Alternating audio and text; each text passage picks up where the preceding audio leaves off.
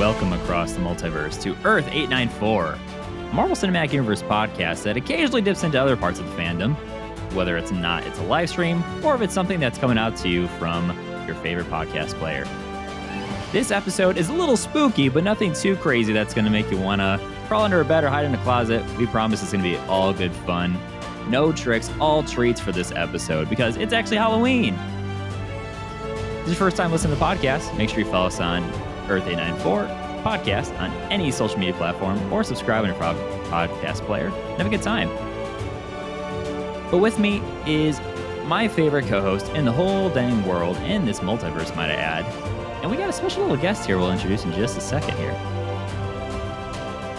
Making his return to the podcast again, it's the man, the myth, the legend, the best dad that I know. It's Louis Tonarini. How's it going, man? Hey, yo. What's up? What's up? What's up? What's up? How you doing, Louis? I missed you. Oh, you know, I'm good. I've I've been working my tail off, and uh, I'm glad that we can get to it today. Heck yeah, man. And I might say you uh you got a flannel. For those who are just listening, I'm just gonna describe Louis. He's got his glasses, he's got the full on beard going, he's got his headphones on, but he's got a very nice button up shirt. And I feel like I'm underdressed for a podcast, which is something I never Yeah, thought just- I'd say. I wore it to work today, and I don't know. They asked me to do concessions, so I figured I shouldn't look like a complete slob. Fair enough. Fair and enough. uh, yeah, I feel like this isn't complete. I'm still wearing jeans, so I'm not complete slob, but I'm also not like wearing a tuxedo or anything.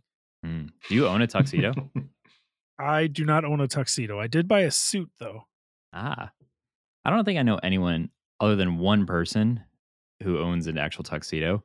And yeah, I think I'll just leave it like that. If you own a tuxedo, make sure you email us at Earth. And I'm kidding. oh man, but you know, when you wear a tuxedo, you might feel very fine and dandy, and you might look very fancy and dapper. But you know what's even cooler than that? Another version of a suit, but it's not the kind of suit you're thinking of. It's the one that has, let's say, arc reactors in it. It has just all these great shots. It can do nano. What? It's it, you know what we're talking about. Think like Iron Man. Think of War Machine. Think of the Iron Spider suit. There's some really cool suits out there in the Marvel Cinematic Universe. The Iron Patriot. Iron Patriot. War Machine's way cooler.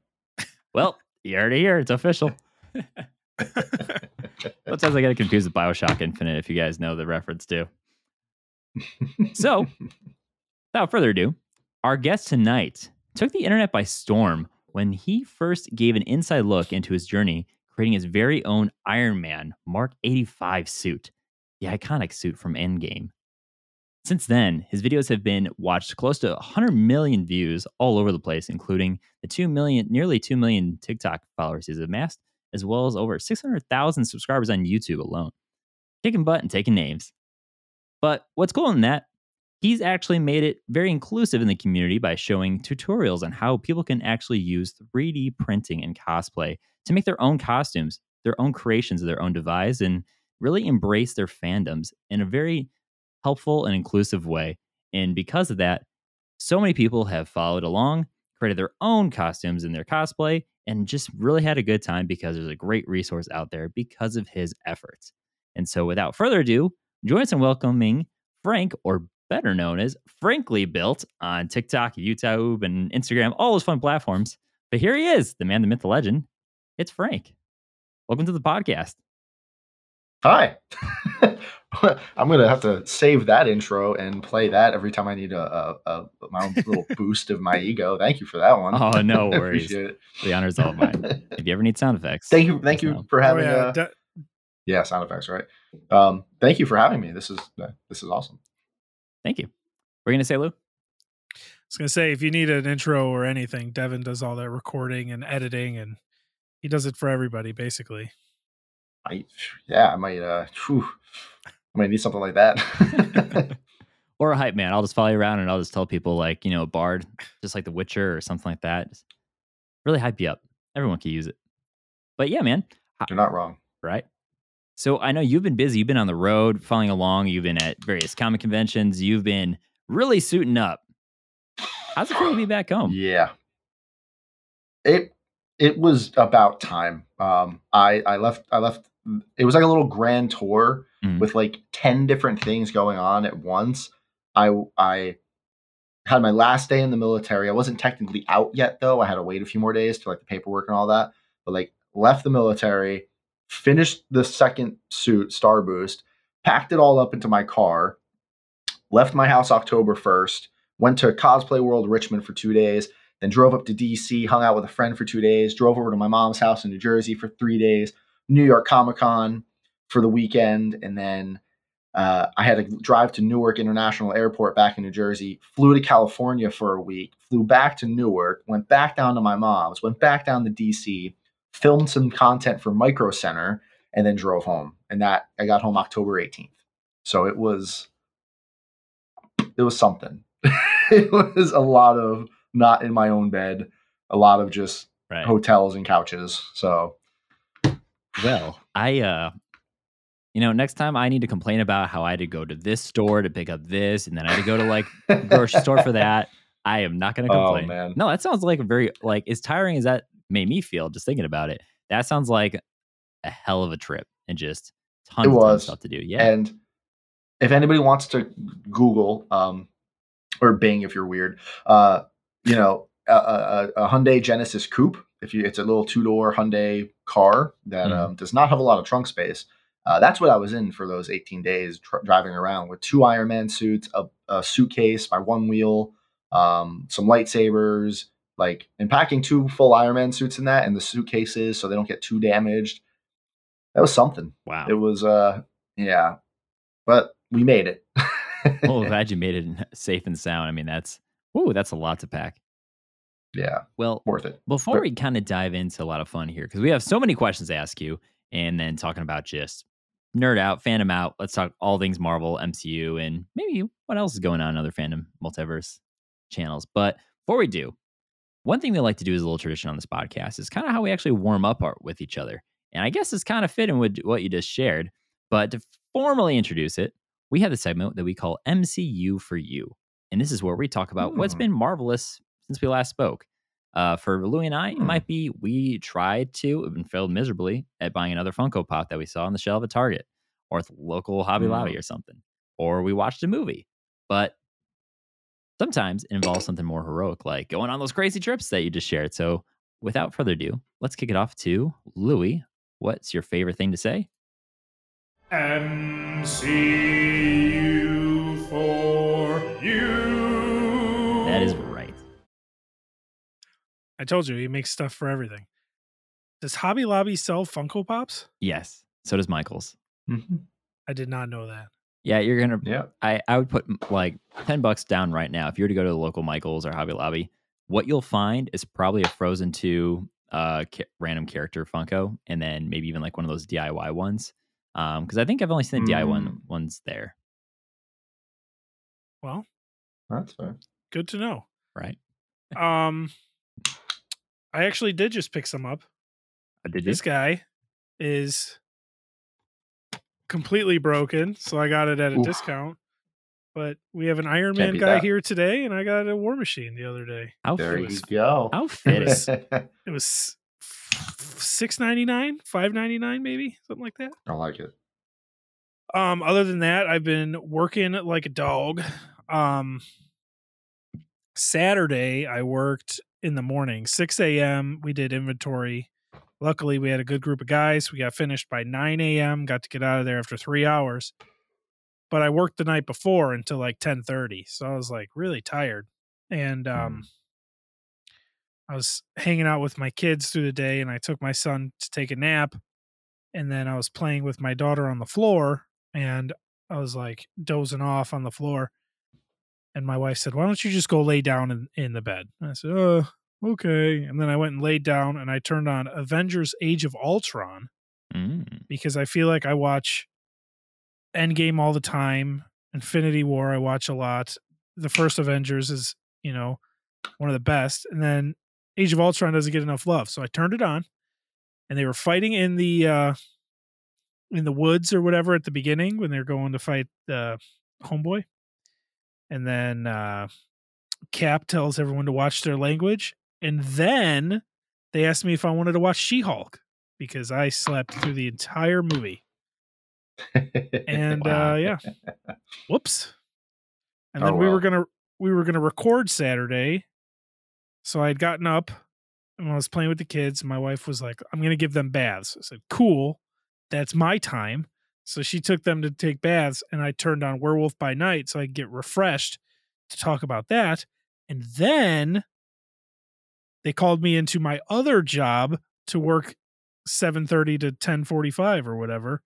So that sucked. Some some guy I don't want to say some guy, but the lady that was working, her husband fell off of his motorcycle.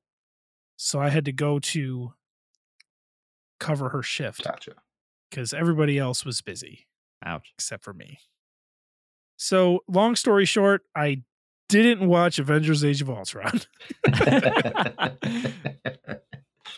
Well, that's uh That's- that's the way to go around it. That's fair. Yeah. Well, awesome, man. Uh, Frank, after what you just shared, though, is there anything else that you feel like kind of fits in with MCU for you, or did you happen to watch any uh, movies along your ride? We did. Um, uh, when I was in California with um, two of the other Iron Idiots, uh, Danny and Emily, um, we had a very stressful, I think it was Monday. Um, and we finally got back to the Airbnb and we went, got dinner, came back, and we were all just exhausted because we had been up since like 6 a.m. Mm.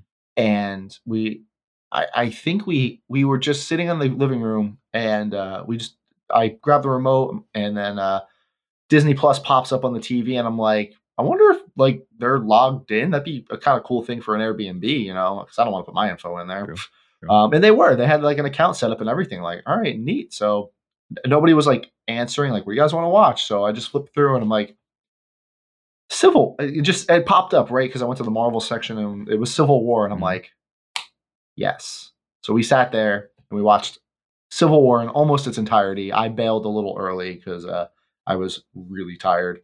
Um, but uh, yeah, it was just a nice like way to unwind and just cool down. Yeah, that's awesome. Great movie.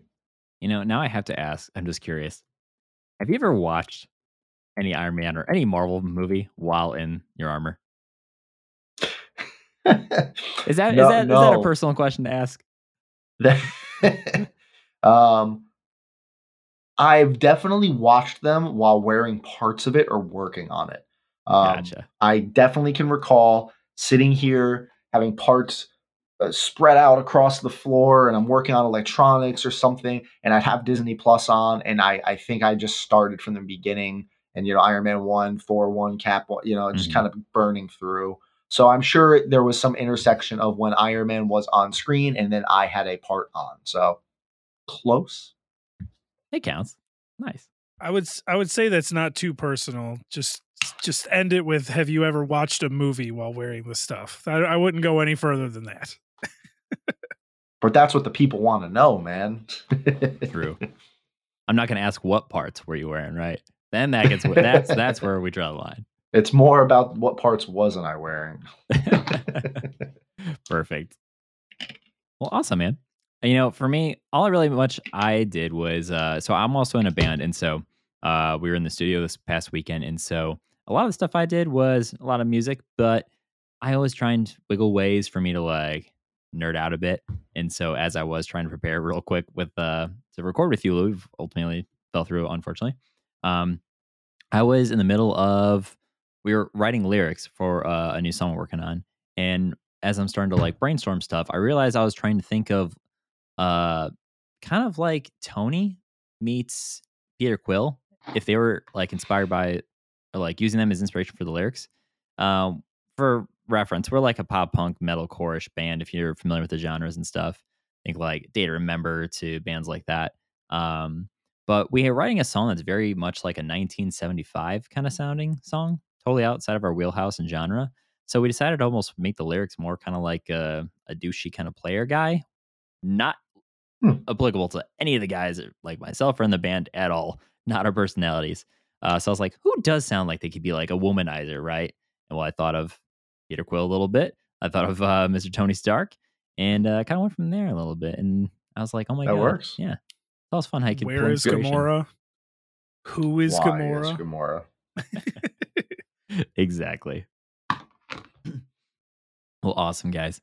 You know, let's uh let's dive into the fun questions we have out here tonight to uh kind of get pick your brain a bit, Frank, and learn more about your What story, what you've been up to, and kind of what's in the future. How's that sound? Let's do it. Awesome.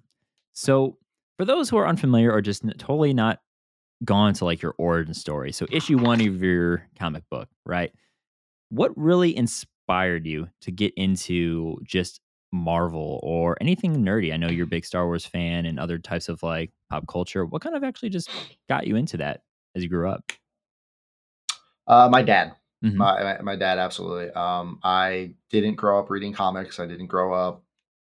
I mean, I think every kid kind of probably watched an Iron Man cartoon or like the X Men animated series or something. Like at some point, I'm sure it's uh, Teen Titans on you know Cartoon Network was amazing.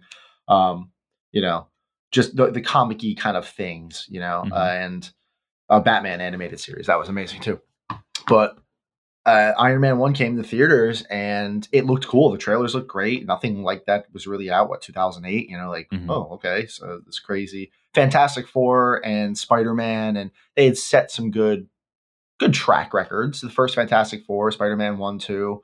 Um, you know, it's like all right, these are these are pretty good. And now you have Iron Man. Okay, and I I probably would have seen it eventually. Mhm. Uh, maybe not in theaters, but my dad was a big comic book fan growing up, and he liked you know Marvel, and you know he loved all, all that stuff. So he, I went to see the movie with him, and that was kind of like the start. Uh, you know, I left that theater like well, I think like every kid or even adult. I, I'm sure if it came out now and I was able to wipe my brain of it all and go and watch Iron Man one again, like I'd probably leave the same way. Like Mhm. I want a suit. Like that's so cool. But you know, how do you make one? Um, back in 2008 when you're 13, 14 years old, you know, like right. what do you do? Um, and that kind of was the start of it. And then from there, you know, uh, Cap- Captain America came out, and my dad had you know word notes about that. He's like, I wonder how they're going to do this because you know, growing up in the comics, Captain America he was just killing Nazis. Like, Yeah. I wonder how they're going to you know put this on the big screen, and they did it. You know, they were able to dial it back. Hey, it's Hydra, not you know, we're not we're not going to talk about what Germany's doing. Um, so and it was this because he he had he had good information. Like, he wasn't like some super fan, like, but he just grew up reading the comics, so he just knew a lot about them. So it was nice to kind of, as I would see the movies, I really liked them, and we would bounce uh, the differences off of each other. He'd tell me some stuff about like, oh, this was kind of why they did that, and I remember this from the comics, yada yada, and I was more invested in the movies. Mm. Um, so it was just this fun little uh, kind of back and forth duality we had uh, between the two, and it just just continued from there. Awesome. You know, I think uh, a lot, like, especially for Louis and I too, we were around that same age, like 13, 14, when 2008 came around and Iron Man just just dominated the, the theater. And just Mhm. walking out of that and, damn, I want a suit. All right. And it's, That's it. Yeah. You know who wouldn't? Who wouldn't want? You're li- you're lying to yourself. Anybody who's like, I wouldn't want an eye. Yeah, you would. If there was an Iron Man suit sitting in front of you that like actually worked, you know, I'm, I'm talking about like could fly, you'd hop in that. Oh my god! Like, yep, this is mine now. yep. I mean, Louis, I mean, you've trended on our own social media before just because we went to uh, a traveling um, Marvel that was like mix of comics and the movies uh, exhibit that they had in uh, Museum of Science and Industry in Chicago. And they had, I think it was the first four Iron Man suits uh, on display, screen use. So we saw everything. And Mhm. Louis said the famous uh, Obadiah Stane line, and it felt so so surreal. And it's funny to think like when you see the original Iron Man suit, or at least even the first couple, right, versus to where we got all the way like to Mark eighty five. It's insane that it, they still found all the ways to kind of like iterate and innovate and make those suits like, Mhm. damn, I want that one now, and I want that one, and just kind of going through. I mean, do you yourself? Do you have? It might be obvious, but you never know. Uh, do you have a favorite suit of Iron Man's? There it is. That one. the, yes, the 85. Abs- um, it was just the way it resonated with me watching Endgame. Mhm. Um, because I, I like the Mark III. The Mark IV really wasn't any different. It just had the triangular uh, uh, uh, center. the Mark V was cool. Uh, I sorry, I hated the Mark V. I lied. That's the wrong suit. Um, so yeah, as his, some of the suits got cooler and newer, I started to like them. I wasn't a big fan of the Mark 42 Uh-huh. Iron Man 3, the modular one. Um, it looks cool, but just I, you know, all right. The Mark 43 came out, Age of Ultron. I'm like, okay, that's a cool looking suit, Mm. Hulkbuster. Um, so they they started to improve. They got more you know muscular and technologically advanced, and then Infinity War came out, and then the Mark 50, the nanotech one, and I hated it. I was Really? like, ugh. It, just, it was too it was too CGI. It just Fair enough. it didn't feel like a suit anymore. It felt like a skin. Um, but he he still wore it nice and you know fought Thanos and blah blah blah. Um, but then seeing his Mark eighty five in Endgame, it just it something about it. The more muscular, um, it was still kind of slim fit, but still felt more like a mechanical suit than the skin tight, uh, skin tight Mar- uh, Mark fifty and it had the classic Iron Man colors. If you guys those not if you guys you guys didn't know or anybody listening, um, it was the the paint scheme was modeled after the original Ditko armor, like the original classic Iron Man suit where he has the muscles.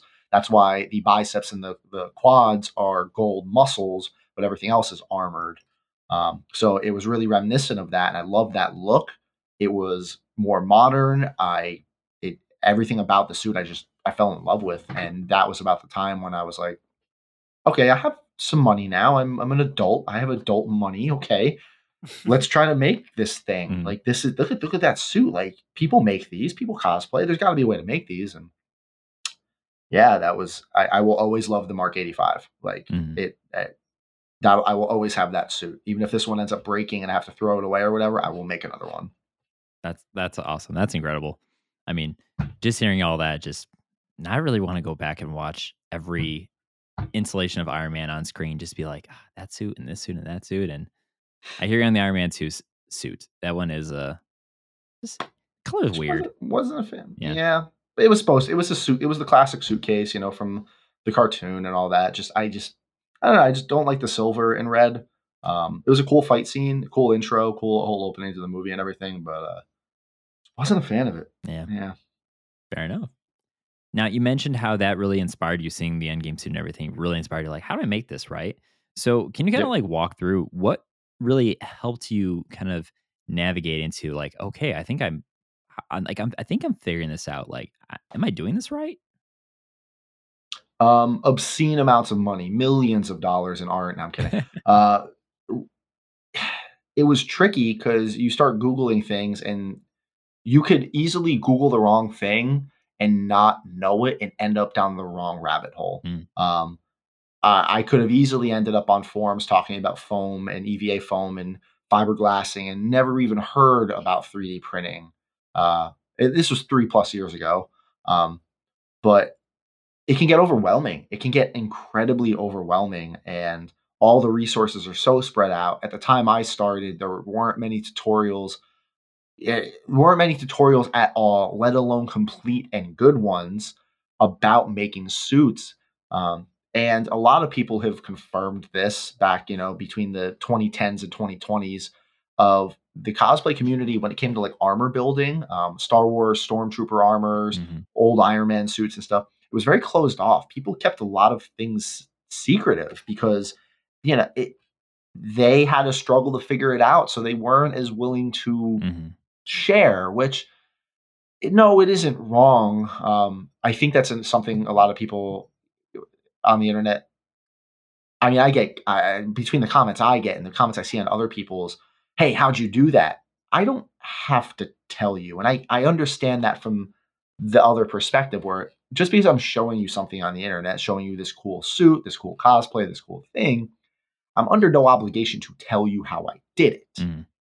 now on the same side uh, or opposite side of that i i think if you are showing certain stuff off and you're trying to be a part of a community where you want people to like your stuff and be receptive to it it can't just be them all giving you praise and accolades like wow your stuff looks amazing constantly you kind of need to give something back i feel Mhm. uh, because without them liking your stuff and appreciating it and sharing it well, you're just going to have one view on that picture or one like on that picture, and only you're going to be there to appreciate your stuff. You're posting it because you want people to see it. Mm-hmm. It's it's.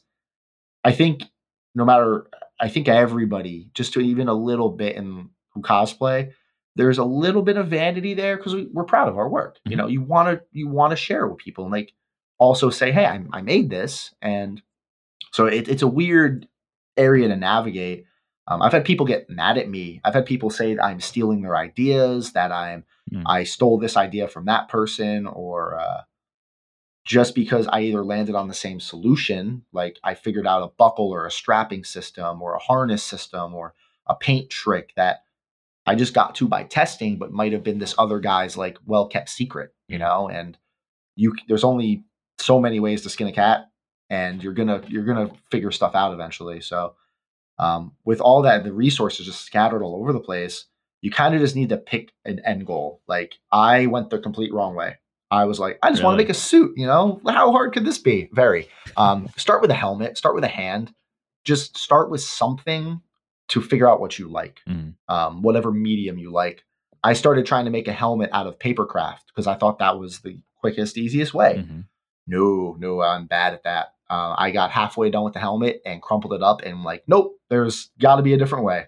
It was one of the hardest things I've ever done. Um, and Godspeed to those people who actually do paper craft and Pepakura and mm. the folding yeah, paper and resin. Oh, that looks terrible. Oh my god, yeah.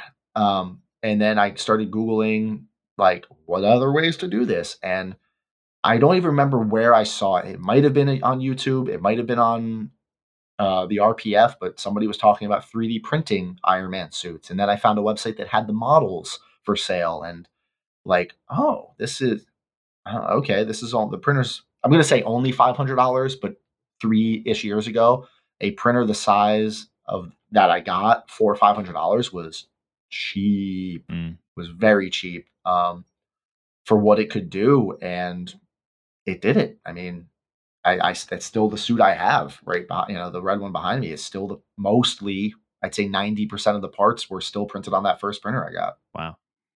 You know, you brought up a good point that I'm glad you brought up is the fact that when you start off, right, the intimidating factor can be really, really like make or break for some people. I mean, I can personally attest to that. Just like I always wanted to, I wanted to build my own stormtrooper costume, right? My friend and I saying yep. it talk to 501st guys and it depends sometimes who you talk to they're like oh go to the forums or this or that um mm-hmm. you know they could probably get literally every event they go to kids of all ages adults even ask them how do i do this how do i do this and after a while you know yes. it could be it could be all right you, you you know how to answer appropriately and you know react yeah. accordingly but still it is intimidating because this is like this is a whole new thing you don't learn it in high school or college sometimes yeah. it really depends the other thing that is still foreign to me, but I, it, it's it's a thing I have to contend with now. Um, I I understand. I'm on the other side of that now. Mm-hmm. I ha- I know. I have been told many times that people are intimidated to start the hobby because they see the pictures of my suit. Mm. They see the pictures of of other cosplayers' suits. They see Danny's or Kiera's or Ryro's, like they see or, or Rogues Gallery, Aaron's suit, my God, they see those suits and they see these amazing pictures because they're pictures and we're not showing you the bad ones, we're showing you the good ones. And they're they think, how am I ever I could never make that. They get their first 3D print off the bed and they sand it and paint it and it looks like ass. Yeah. Because they're new to the hobby and they've never done this before. And then they look at that, that helmet, they're like, how could I ever hope to get to, you know, a helmet they see on Instagram or one of my socials or something? And that is also a because you're comparing yourself to somebody else, and that is it, you can't just say don't do that because you know that, that that's the equivalent of being like, oh, you're depressed, stop being depressed. Like yeah. it's not that easy to get somebody to stop thinking or feeling away just by saying it. Um, but I was I that's where I started. Like that's I started looking at these other people who had full suits and and I was like, that's, I don't know if it'll ever look like that. It's probably never going to look like that. Um, but you got to push past it. Mm. Um, I'll never forget December of 2020 standing in, oh no, just it was December 2019. Oh my God. Um, I walked into my first studio game room where my first printers were, and I had the suit. It was still primer white and it was on the armor stand, this janky ass armor stand I made. And I remember walking, it was around Christmas, and I just stared at it for like 20 minutes and just got so depressed. Really? Because it didn't fit me right. Still, I couldn't wear the damn thing properly. Mm. Uh, it did not look like how I had ever imagined. There were no electronics in it, no lights. Didn't even pick the paint out yet. I was struggling to find paint that I liked because I was over in England and I had less resources over there. And like it all just hit me like a wave. Like I'm never going to be able to finish this thing. Like there's no way this was stupid. And I, I, I think I didn't walk back in that room for like two weeks. Wow. Like went through the holidays. Like I was just like, I'm gonna take a break, whatever. And I just stopped. Um, don't know why. There were also a lot of other things going on at that po- point. Um, but like it was just like this wave of uh yeah i got off more than i can chew screw this and it, it wasn't me so much quitting it was just like i just couldn't handle it at the time you know i'm like i, I whatever let's just take a break. Um, obviously i went back at it sometime in january. I don't know what gave me the spark to continue but mm-hmm. paid off. Um, so yeah I, and i never through all my socials and interactions i never ever ever wanted to paint the picture that this is easy, that this is something that, um, which I know sounds counterproductive because I'm trying to make it easy for people, but like it, it it's gonna test you in you know you're gonna find compromises you're gonna run into frustrations you're gonna mess it up man mm-hmm. are you gonna mess it up um it, it's tricky it's it's definitely tricky and comparing yourself to somebody else's work is the worst thing you can do yep i mean i forget the true saying but it's like comparison is the creativity killer and it's yeah. Oh yeah. I mean, yeah.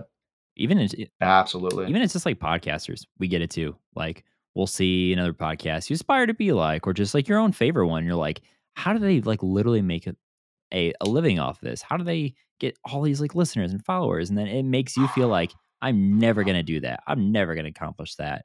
And it oh could be, yeah, it could be really like a passion killer. And then it's like, why am I even doing YouTube. this? Right. It's hard. Yep. I I will there are people, YouTubers I am I know or have meeting or am friends with or other cosplayers who, you know, I they're going to more events than me. They're getting, you know, I know they're getting either paid at all to go to the events that I'm not getting paid to go to or getting paid a lot more and they still have like full-time jobs mm-hmm. and I'm like, "Oh, did I mess up?" Like, "Oh my god, did I should I have stayed in the military because this person still has a full time job and is still doing the things I'm doing. But so like, yeah, that can be very, very intimidating. Like, I might have messed up here, guys. Yeah, I mean, everyone's story is different and you never really know too, mm-hmm. right? But like you only see what's on the surface. So it immediately thinks like, hey, that person's successful. They must literally like wake up successful, brush their teeth with success, eat their cereal with success, do some stuff with success. You know, it's it's it can really like wear you down. Yeah. Um, um for sure. Yeah.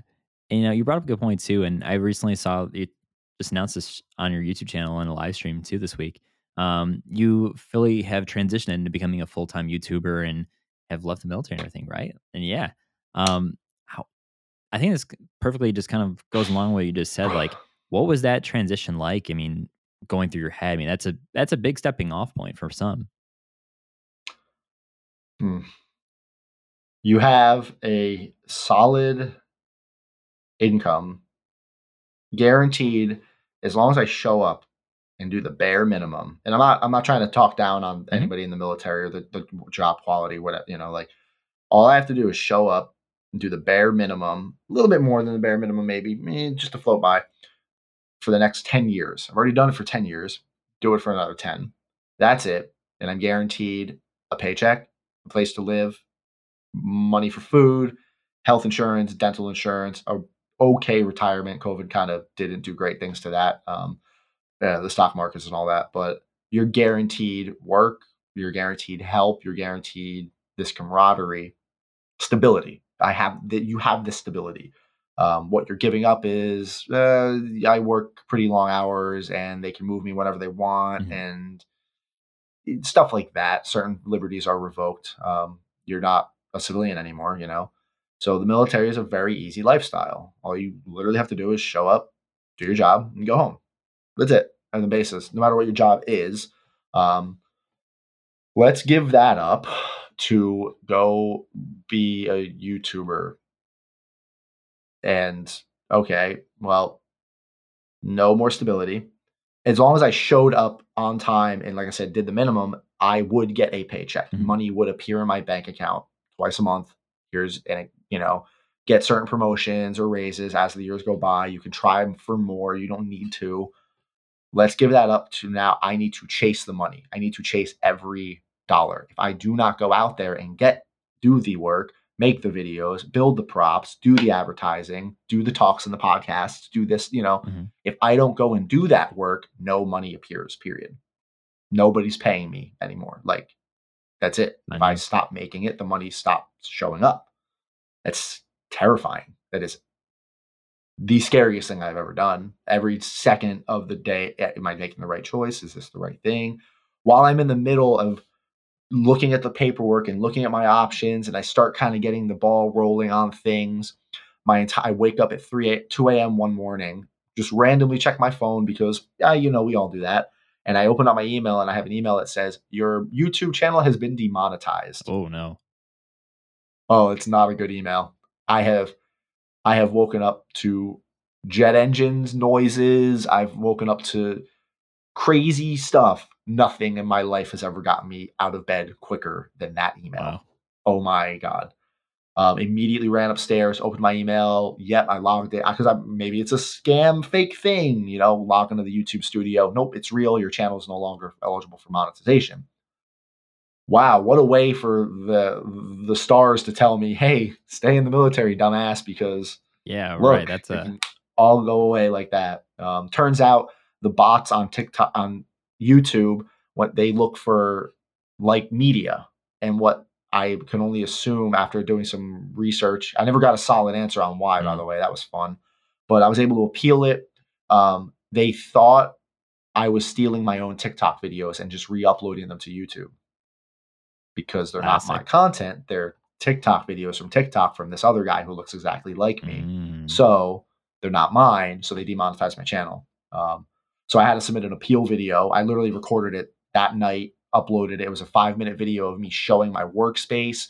I am me. I also post on TikTok. Like, and it, it, it took a few days to get back, but that was terrifying. And it was like, oh man, maybe I am making a mistake. And um, you're never sure, you know? And the people who support you and are fans of you are gonna tell you yes, or gonna tell you, you know, it's the rose colored glass kind of thing. It's like, yeah, yeah, you got this, man. You're great. You got this. You got this. But those aren't the people you really want to ask, is this a good idea? It's like, you know, they're gonna tell you yes because they like you. And then the people who don't understand it, some people I work with, some older military heads, that's a dumb idea. No, just stay in. It's what's another 10 years? Mhm. And these are the people who have zero ambition in their life. They're happy showing up to work, getting a paycheck, going home, fishing on the weekends. That's fine. There's nothing wrong with that lifestyle, but like I couldn't imagine letting this opportunity pass me pass me by. Right. Like what a like millions of people would kill for an opportunity to do that make YouTube videos and build stuff at their own leisure as a living. Mhm. I, I I feel almost like I'm insulting people by not trying because people have helped me get here, you know. Um I did stay in the reserves though. There was a nice little way to keep a foot in the door for go. medical and dental because YouTube doesn't have a, have a health care plan yet. Um so there is a like a, a few backup options, have backup options. The military is not forever. If anybody listening to this is in the military, literally after that podcast, three different people reached out to me in different or that that live stream I did, Mhm.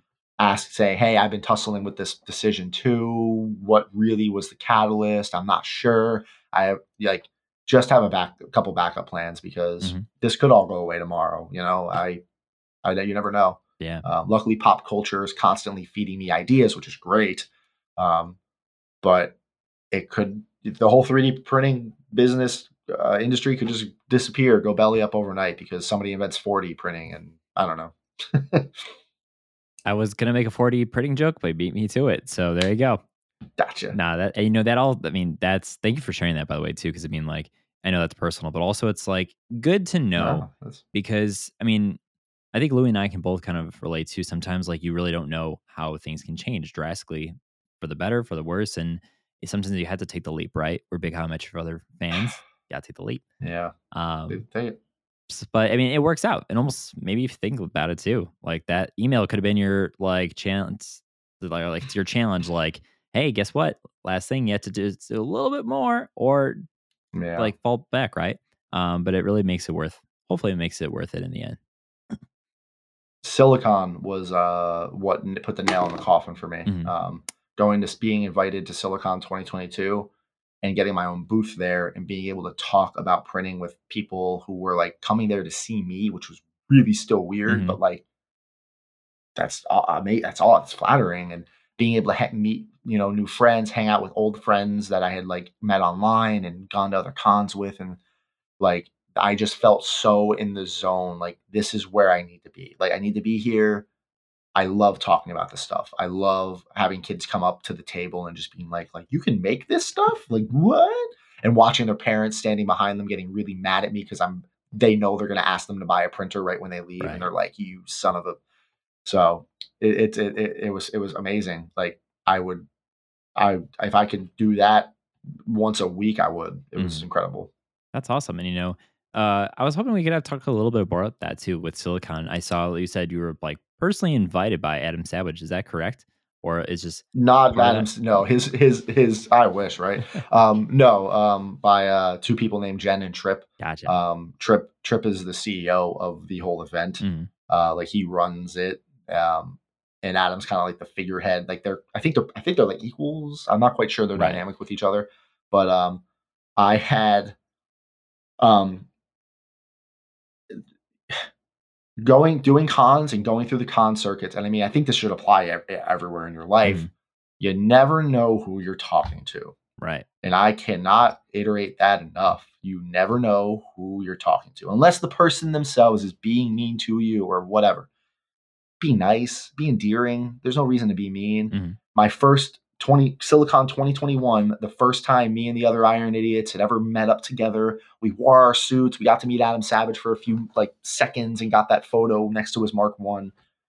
I'm walking around the con and just I, I, I separated from the group. I don't know why I was I was just alone in the food court somewhere. Got a snack? and yeah, I just waddling through in my suit, just do do do. And this guy comes up to me and he starts geeking out about my suit. Oh man, is great. It's great. You know, uh, I actually have a Batman suit. Blah blah blah. And I'm like, oh, that's so cool.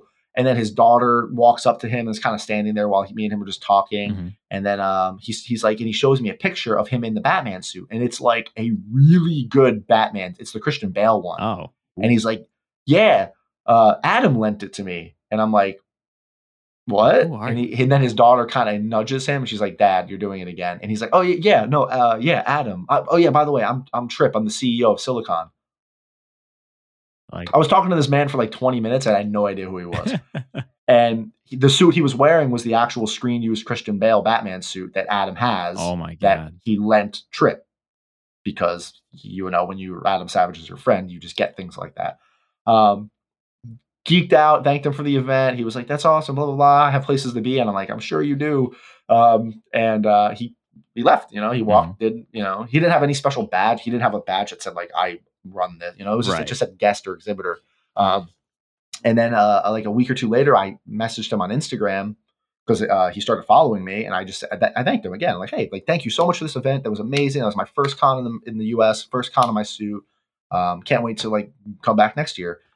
A few months before this Silicon 2022, he messaged me again on Instagram, and he's like, hey, uh, you want to come as a featured guest? Yes, yes, Heck yeah, man. Yes, I do. Yes, I do. Oh my god, yes, I do.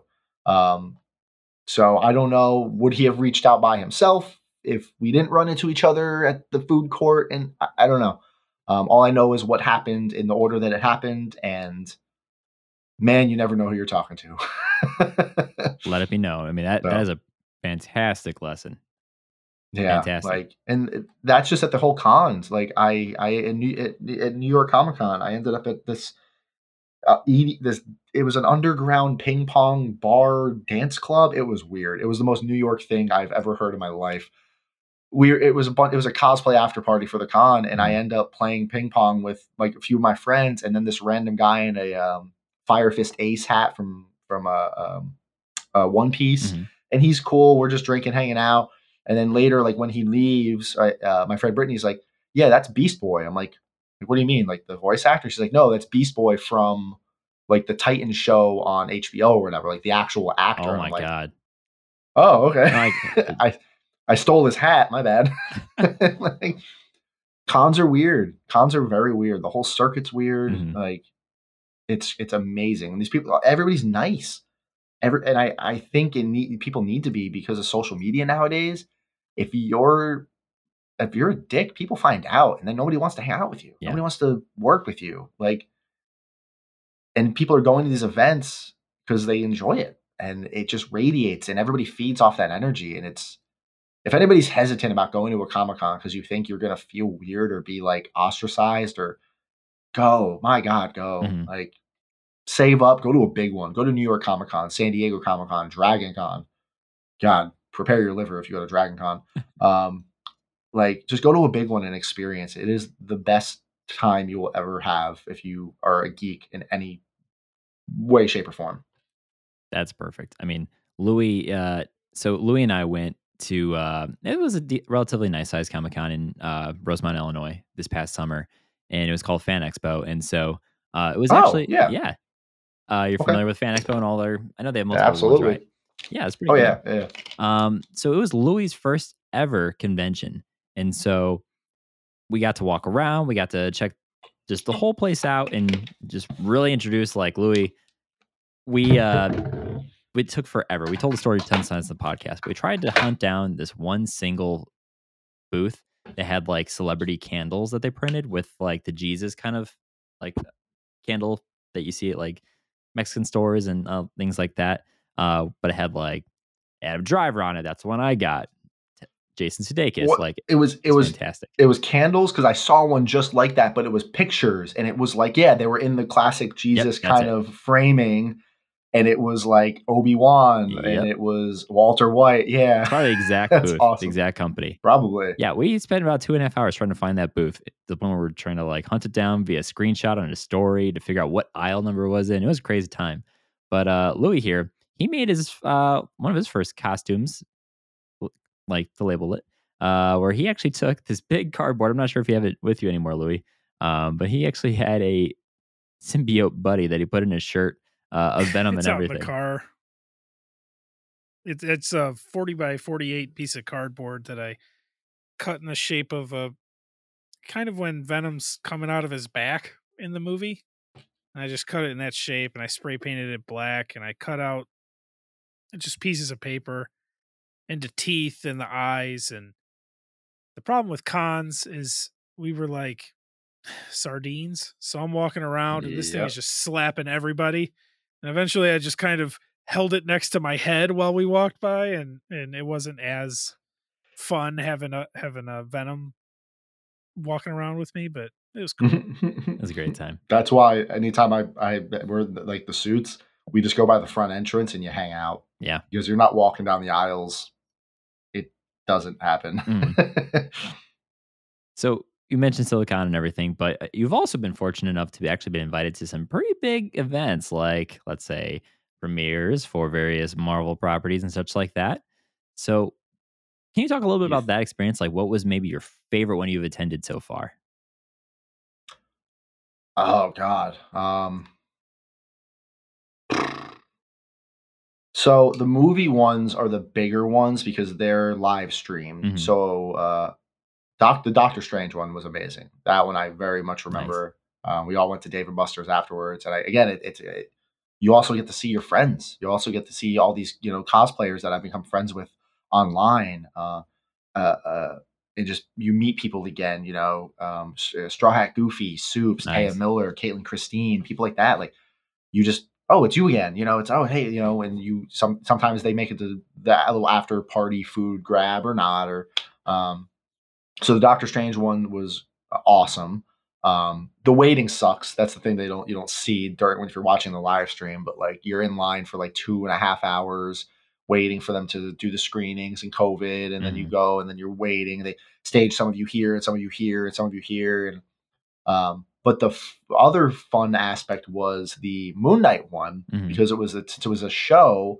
It wasn't live streamed, so they had a DJ. They were a lot looser with like the whole event. Mhm. It was still you know everybody Oscar Isaac and every, it, but uh, it just wasn't as scripted. Almost like hey, Nice. this is gonna be live stream. We we have it we're on a schedule. You know, it was it was a lot freer and uh, no, they're fun. It, it's uh, you get an invite through a couple different avenues, but they reach out to you. You don't reach out to them. I wouldn't Yeah. even know where to begin trying to tell some. Yeah, just email Marvel. Like I, I do not know. Um, I started as somebody's plus one because they had got reached out. But my friend had gotten an email from this guy saying, "Hey, blah blah blah, in charge of Marvel premieres. You have a plus one, yada yada." And then, uh, you like it just spreads like a little bit of a web. Mhm. And uh, if you stay consistent in the community in some way, shape, or form, you're contributing. You're you're a creator in some way. You know, they keep emailing you, and hey, all they do is give you a ticket. Mhm. That's it. It's here's entry. You need to get there. If you live in LA, sick. Walk down the road. You're there at the El Capitan or wherever the premiere is. If you're in the East Coast in North Carolina, well, Doctor Strange cost cost me about a thousand. That was a thousand dollar movie ticket, basically, Wow. because the hotel, the flight, Right. there, back, blah blah blah. Um, but yeah, it, it, it's worth it because you know, yeah, it's it's it's it gives me some content. It it's networking. You get to meet old people, new people. Um, it, but it's just fun. It's just it's worth it. It's just fun to go. Um, it's it's it's uh, so it's rewarding. It's amazing to be invited. Mhm. You know, like I get to be in the red carpet premiere of a Marvel movie. Okay, neat. Um, it's just fun. It- uh, Hopeful. Hopeful it keeps going. Would you say you had like a, a favorite interaction with any of the actual like cast or celebrity that you may have uh, encountered? Um, wasn't so much my favorite, but it's my favorite seeing somebody interact with. Uh, do you know who Taya Miller is? Yes. You've probably seen her stuff, Mhm. but she uh, we we've we've been friends for a little bit now. But um, we it was the uh, uh, Doctor Strange premiere, Mhm. and we had all go once you're off the carpet, you they herd you inside, and then you have like 10, 15 minutes. They give you snacks and drinks, and you get some candy and stuff, and you walk around in the theater. But everybody's walking around in there, so you might bump into somebody who you know was in the movie Mhm. and me, uh, me and I think Danny were walking. Um, uh, we were walking around, and I run into Taya, and I start talking to her just a little bit. Like, hey, how you been? Blah blah blah. And she l- starts looking through me, and like Uh-oh. cold eye, just like, uh.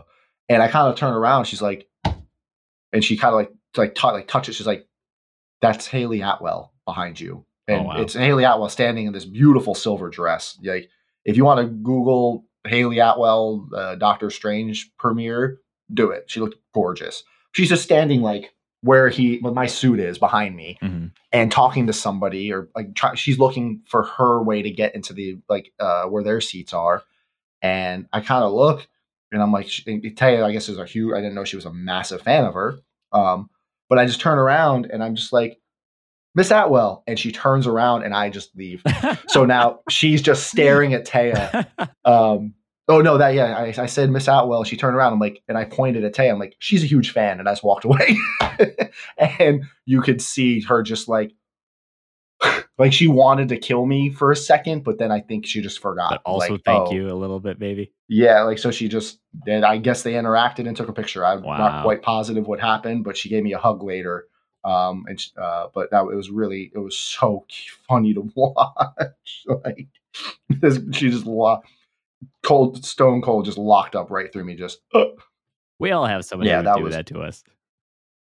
That's yeah. amazing. Um, Like- I, I mean, I, I, I was like a little starstruck too. I thought that's pretty cool. Like she's right there, but Mhm. Taya very much wanted to talk to her more. That that is awesome, man. I mean, once again, have you met Ted? Have you met Taya? In this instance,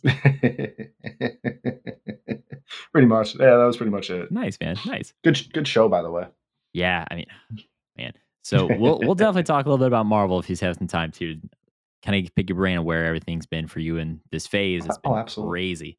Um, but I'd be remiss if we didn't talk a little bit about Halloween, right? Costumes, cosplay, everything. So sometimes, as I'm a musician, I get asked questions about musician stuff, and sometimes you're like, "Yeah, I, that's cool. Yep, yep." I, I like you, you get a little like you're, so overexposed to it that it's like sometimes loses flair or anything like that. Where Halloween, for instance, when you have these cosplay and the costumes and everything, does it feel almost like mm. Halloween is just another day? like it's just it's just it's just a Monday, or, You- or anything different to you? it's a meme. It is a it is an absolute meme in the cosplay community where it's like you, you'll probably start seeing TikToks if you haven't already seen videos pop up where it's like me uh 364 days of the year and they're in costumes and it's flashing and showing and then it's like October 31st and they're just you're just on your couch watching TV doing nothing. It's like you just don't and I get it. I actually like I'm trying to figure out what to do this Halloween. My buddy invited me to a costume party at his house um, on the 29th. And then I kind of made a joke. I'm like, I'm not wearing the suit, you know. it's Yeah. like, um, oh, okay. like, We're like we were I, hoping uh, you would wear the suit. I have other, I have a Deadpool costume. I have some other costumes I can wear, Mhm. but like, I don't want to, I don't want to take it all apart to wear it for an hour at your. It's a, it's a lot. It is, but I don't know. yeah, it's it, it's it is it's it's either just another day or you just don't care because you're you're working on the costume. You're working on costumes year round, so Mhm. it's like I don't really want to be bothered for Halloween. You know, Right. um, I'm not beyond dressing up, but like. I, I mean, I, and I know other armor cosplayers, like Iron Man cosplayers, well, they'll actually go into the local towns or something and they'll find costume contests and just clean up. Like- oh man, like, I mean, and I will not. I I'd be lying if I said I didn't look for some local ones too, but uh, they're just kind of far. Like, is it worth it? Exactly. Like it'd be nice to get something back from it. You Mm-hmm. know, like, hey, here's a hundred bucks. Thanks for wearing your. Because they're not gonna know. Yeah. I mean, some of them might know. They'd be like, "Did he make that just for this?" Like, yes, yes, I did. That's awesome. So, uh, do you do you happen to, where you live? Do you happen to get trick or treaters at all? Um, last year we got two. Wow. which is weird because I do live in a very, and I think it was still COVID. I think it was Mm. still just we weren't quite there yet. Um, so I, I don't know if because I also thought about just like suiting up and just handing out candy like Yeah. that. But then two things will happen. One, I need to actually suit up and put in that motivation, which yeah, that kind of sucks. Uh, and then when there's no trick or treaters, you're just standing there like a dumbass in an Iron Man Yeah. suit. Like, and then two, then everybody's gonna know where I live. Right. Right. and I don't know if I want to be the guy in the block who has an Iron Man suit. Like I just I don't know. It's different. It's different when people know, you know. That's fair. Well, so to to be fair, Tony Stark told everybody on television where he lived. So that's true, but he had a lot more money and security. I have two dogs and a good attitude. Two dogs and a good attitude. That needs to go on a Yeah. shirt. Yeah. So I, I I would. So that's what I did last year. Mhm. Um, I I went. I actually went on base. Oh wow. Um, up to my buddy's house because there was on base on base housing, you know, on, on Seymour Johnson, and uh, he was like, "Yeah, man, why don't you?" I, I I don't know how the conversation even came up, but I'm like, "Yeah, I'll come to I'll come into your house and uh, I'll suit up and hang out and hand out candy in front of your house." And that's that's what I did, and it was it was actually a lot of fun. Mhm. Um, and there, I got there was a lot of traffic on base and like people, kids walking by, blah blah blah. Um, and then I went and watched my ring camera, my doorbell camera, to see how many people came to my house. Mhm. Like like I said, like two people walked by. Like this place was dead. No and my uh, my yeah, I was like, oh god, thank God. I I would have been I would have been pissed. I would have been so mad if I had stood outside for two hours in the suit and one kid came up. You know, like yeah.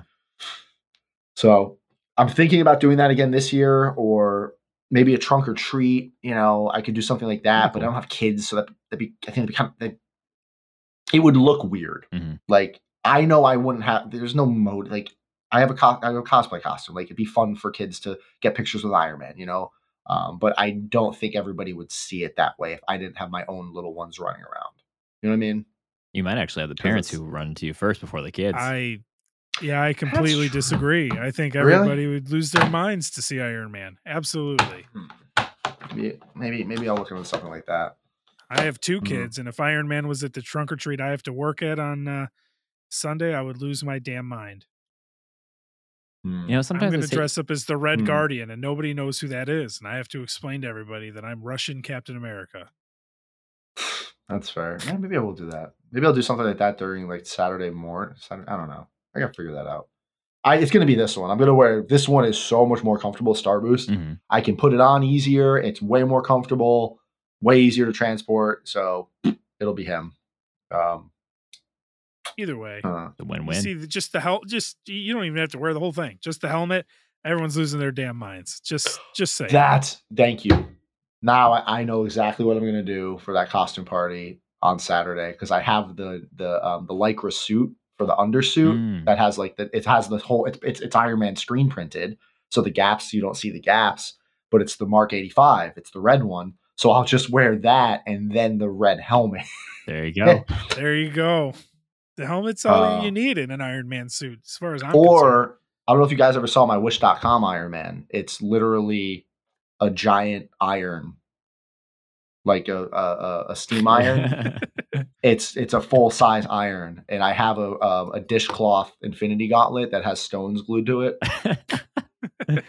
you know, that's perfect because I was going to ask with your expertise and your knowledge, uh, let's say I have a friend, being me, uh, who has procrastinated terribly due to ADHD on what to wear to an upcoming Halloween party this coming Saturday. Well, now in the past. Now, what would you give for advice? If I want to make something cool or anything Marvel, it could be any fandom related as a costume, what would you advise me to do so I don't look like a, a wish.com version of Spider Man or anything like that? imme- immediately right now you're already you're already late get on etsy or ebay and buy a deadpool mask as fast as you can humanly get one ebay amazon etsy get Mhm. your hands on a deadpool mask and then you can wear anything you want Ah, To wear a tuxedo wear a suit wear a bathrobe wear a tutu nobody cares put on the deadpool mask you're good that's a that that's solid actually. brilliant. guess what i also have a deadpool mask Shit, I have a lot. I could wear the white suit to the trunk or treat with no helmet and just the Deadpool mask. I do want to do that with the red suit one day. Once the helmet, I need to make the helmet a little bigger. I want to walk around with the Deadpool mask underneath and pretend like I'm Deadpool who stole an Iron Man suit. I have never seen that is do funny. That would be Like would I could be amazing. Wade Wilson. Yeah, like I've you know uh, uh, tons of Deadpool cosplayers. I've seen um, Bob Ross Deadpool, Yep. um, Ross Pool, amazing. You know, I saw uh, New York Comic Con. There was a Pope Deadpool. there's I'm not cool ones. particularly religious, but I'm sure that offended some people, um, which is even funnier. uh, but like, yeah, get a Deadpool mask, and yeah, Deadpool in an Iron Man suit actually would be really funny. Now that I'm thinking about it, I wouldn't even have to put the gloves on. I could put the Deadpool gloves on, and I'd actually have dexterity with my finger. Oh my god, this is such a good idea. Look at what oh we're my god! to here tonight, right? Ah. From on a budget to like, oh my god, this is brilliant. Why are we not doing this? Write this Yeah. down. That's Yeah. awesome. Oh, just have a Deadpool mask. It is such a good backup because you can just do. The mask I have was 150 bucks. It was Mhm. a little bit more on the pricey side, but it's a very nice mask. It breathes nice. Um, I bought a ten dollar one that's basically just BDSM material. Uh, it, it's not great. It's so it's a Deadpool mask. leather. No, no, it's bad. You cannot. You can't. You literally can't breathe in it. Like oh no. not great. Well, some people might be into that, but that's that's on you. But like, yeah. there you go. And honestly, you probably go to a party fair or party city. I'm sure they have a Deadpool costume. Yeah. I'd say so. Yeah. I uh so I uh I have a PS4 uh advanced suit uh that I bought years ago from like one of the cons. Uh, it was the first time I've ever dressed up for anything and I've worn it a total of five times now. Last time was at Louis' uh, son's third birthday party where I was Spider-Man and he was Doc Ock and he made a killer from scratch costume. Loved it. Um, the kids cared more about Doc Ock and spraying him with silly string than they cared about Spider-Man just standing there like a jackass. Um, Well, they got to spray me with silly string. Nice. I wish I was doing it more. Um, but I bring it up because I have uh, really poorly 3D printed lenses that I just let sit on my shelf Mm. for like two years. And so here's the day. Uh, and sorry, Louis, I'm saying this publicly now. I really needed to fix my mask like hours beforehand. So I just got like fabric super glue and glued on the original, uh, like kind of rubbery lenses that came with it originally. But oh my God, I was afraid I was going to like suffocate or knock myself out from the fumes of the of the glue and adhesive on the mask. I was a little nervous. I'm not gonna lie, because it was in the middle of summer. I I do not envy armor cosplayers or cosplayers who have to keep their mask on. Mine opens. It's not that bad. Mhm. Um, but man, like Halo cosplayers, bat, certain Batman cosplayers, like that's just on there. Yeah. You're you're stuck, dude. That's tough. Ugh. Now, with your costumes too, and uh, the cosplay and everything, so you've made tons of advancements and just kind of like odds and ends that really make it more comfortable for you and the stuff that people usually don't see. Quality Exa- quality of life improvements. Right. And so, Key. what would you give for kind of like advice for people who have like they want to have? I mean, maybe let's co- start with like maybe what's some common issues that people might experience when they're wearing a suit from exhaustion from like heat with fans or anything like that. Uh, what kind of advice would you give for that? Feet. People sleep on their feet. People really, because you're testing the costume, you're standing in your room and you're moving around. You're doing this. You're like, yeah, okay, so it doesn't pinch. It doesn't. You're you're moving, but you're not standing for hours. Mm. And people do not take foot comfort into account for that. You can stand here for 20 minutes and move around and start. Okay, yeah, no, this will work. This is great.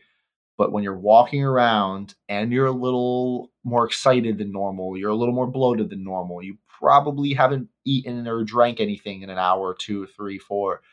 Uh, your your feet start to hurt bad, Mhm. and so I can't sit in my suit. When I'm in the suit, a timer. It's a it's a it, it- it's almost like a video game. And every single armor cosplayer will, everybody who does Halo costumes, Star Wars costumes will tell you the same damn thing there's a point where the timer starts and in my in my red suit it's when the legs are done once the legs are on and i'm in the little the shoes and the cod pieces on a clock appears above my head Wow. um, in the white suit it's when the helmet goes on um, a timer starts and it never gets longer but damn it can get shorter quick if you move the wrong way Mm. um, it's just ticking down, ticking down. You have about eight hours. Oh, you just bent the wrong way. Make that seven. Like, like it just yeah, it'll it'll just get cut down, down, down, down, down. And once that timer hits the end, you're you're done. You are. And you also need to take into consideration if you're in a more attention grabbing costume, the walk back. Mm. Um, at WonderCon, it took me and Danny about an hour and a half just to walk back from where we were because you're getting stopped by everybody, and you don't want to be rude. Uh, by that point, every photographer can absolutely just eat a bag of dicks. Like, go away. We don't care anymore. Mhm. But if it's a kid, if it's a fan, you you stop. You, Right. You do. Um, so yeah, you have to take into consideration you're going to get stopped even when you're trying to get back to get out of your suit. Like, and it's just this big timer, and it's a mental thing. And if you go in the wrong way, you know it, it's yeah, it's it's, it's tricky. Um, but foot comfort, um, that little thing that's pinching. Oh, it's pinching in your arm a little bit, but you're in your house and you're just testing it. If it's a little pinch after a minute or two, after five or six hours, it's going to be a big pinch. Mm. So fix it, fix it, fix it, fix it, fix it.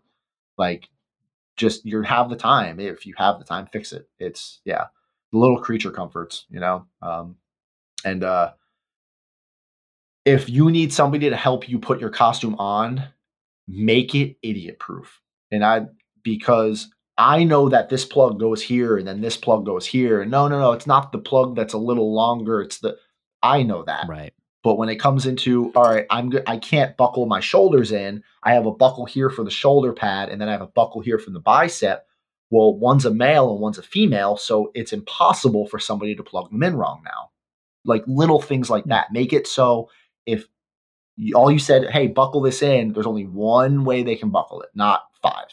Um, and because a happy handler is a, a happy con, because I I can't walk around in the suit by myself. It's it's literally dangerous. I could get pushed over, knocked over, parts could start falling off. You know, Mhm. um, you never know. So yeah, make it idiot proof. That's some solid I have a advice. question. Can I can I ask can I get you, yeah, can I ask you a kind of personal question? I believe it was uh Iron Man 2 Yes. If I'm not mistaken. He says No, you're right. "E- Iron Man 2." everyone asks everyone asks me how I go to the bathroom in the suit and then he goes Ugh, like that. Just like that. like that. So uh yeah. Is that like a big time thing or do you tape a bottle to your leg or Uh, you you don't you um I I I get this question in jest. I also get this question seriously. Mhm. Like, how do you go to the bathroom? That thing. You hold it like a functioning adult. Do you just do people just walk around in your lives like you're in a meeting and just oh I peed. Like you have no bladder control. You just you just piss yourself because you're just like Uh, I've just like that. yeah, I'm in the middle of a I'm watching Avengers Endgame for the ninth time, and I don't want to get off my couch and I peed. Like you hold it, or you do the responsible thing and you fast a little bit because you know the next day you're gonna be in a friggin' Iron Man suit for seven hours. Don't drink, you know, don't don't eat don't eat or drink a lot, or you know, have a high fiber diet. I don't know. You hold it. Um, if you really got to go, you, you go. You you figure it out. You take it off. Um, no, once you're in it, you're, that's like I said, that's that timer. And if you start, if you start, uh, if there's a rumbling in your tummy, that timer is going to get much shorter quicker, and in it. And uh, sometimes when you get the suit off, you don't want to put it back on. You're you're done. You're like, ah, yeah, I'm good. I'm done. So, or you piss yourself. It's fair. Yeah. Whatever. It's already yellow, right? Yeah, it's just get just bring a little depends with you and call it a day. so another question that I had was we started the interview, you said all you ever wanted was this Iron Man suit. And I don't want to I don't want to make it sound bad, but you keep saying that you you really don't want to put this thing on. You really don't want to put it like it's such a hassle to put it on. So now you finally have the suit and it sounds like you kind of don't want to wear them most of the time. Is that fair? yeah, It's okay. it's it needs to be it, it's for an event it needs to be for something it's fun to wear it's it, it does it feels awesome to wear it the best feeling of wearing it is when you don't have the helmet on and you're just in the armor it's like awesome you just feel like such a badass because a you can breathe and see which is you know ideal and you're just in this suit and you're like this feels pretty cool it's a, it's a cool feeling um but I like I was talking about earlier when when I was at Silicon and I was I wasn't in the suit. I did wear it a little bit, but I was at my booth and I had the suit next to me.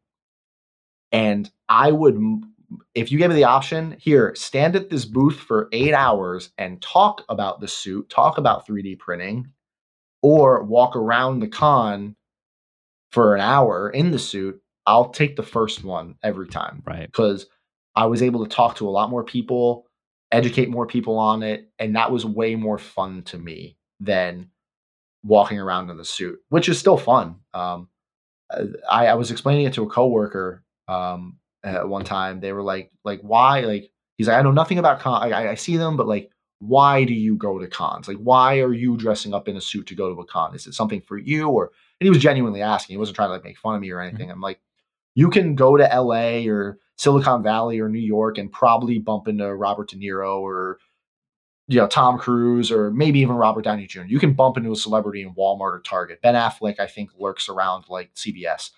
Like you can bump into those people. Where the hell else are you going to go to bump into Batman hmm. or Iron Man or Superman or you know where can you go to bump into heroes or people you know? And as a kid, you would go to a con. So I get to now put this suit on and go and be that person you bump into. I'm not trying to trick anybody, but like hearing a little kid, and it's happened to me plenty of times at this point, you'll just hear a little kid on an escalator walking by you, just yell, Iron Man! And like, you can't do that doesn't happen in public. That doesn't happen, you know, at a Walmart. Like that's something you just gave to that kid, being able to Mhm. like, oh, oh, yeah, mom, remember when I was three? I remember seeing, you know, uh, Master Chief walking around, you know, and that's such a cool feeling to be able to give to people, um, and adults too. Like, like I mean, I probably take, like you said, more pictures with adults who just want a cool picture with Iron Man or a whole bunch of Iron Men walking around and other cosplayers. Like, um, I don't know if you guys watched the show, show uh, Disenchanted on Mhm. Netflix. Uh, Bean, like there was a cosplayer in a cool Bean uh, dress. I took a picture with her because she wanted a picture with Iron. You know, like so cosplayers want pictures with each other, Right. and then adults want pictures with them. So being able to like do that it's just fun and if it inspires other people to like go and make their own costumes because they see some guy walking around in an Iron Man suit, like why not? You know, like what am I losing? I'm not losing anything. Heck yeah. Yeah. Yeah, I don't want to like compare us, obviously, because you're a professional and I'm a dummy.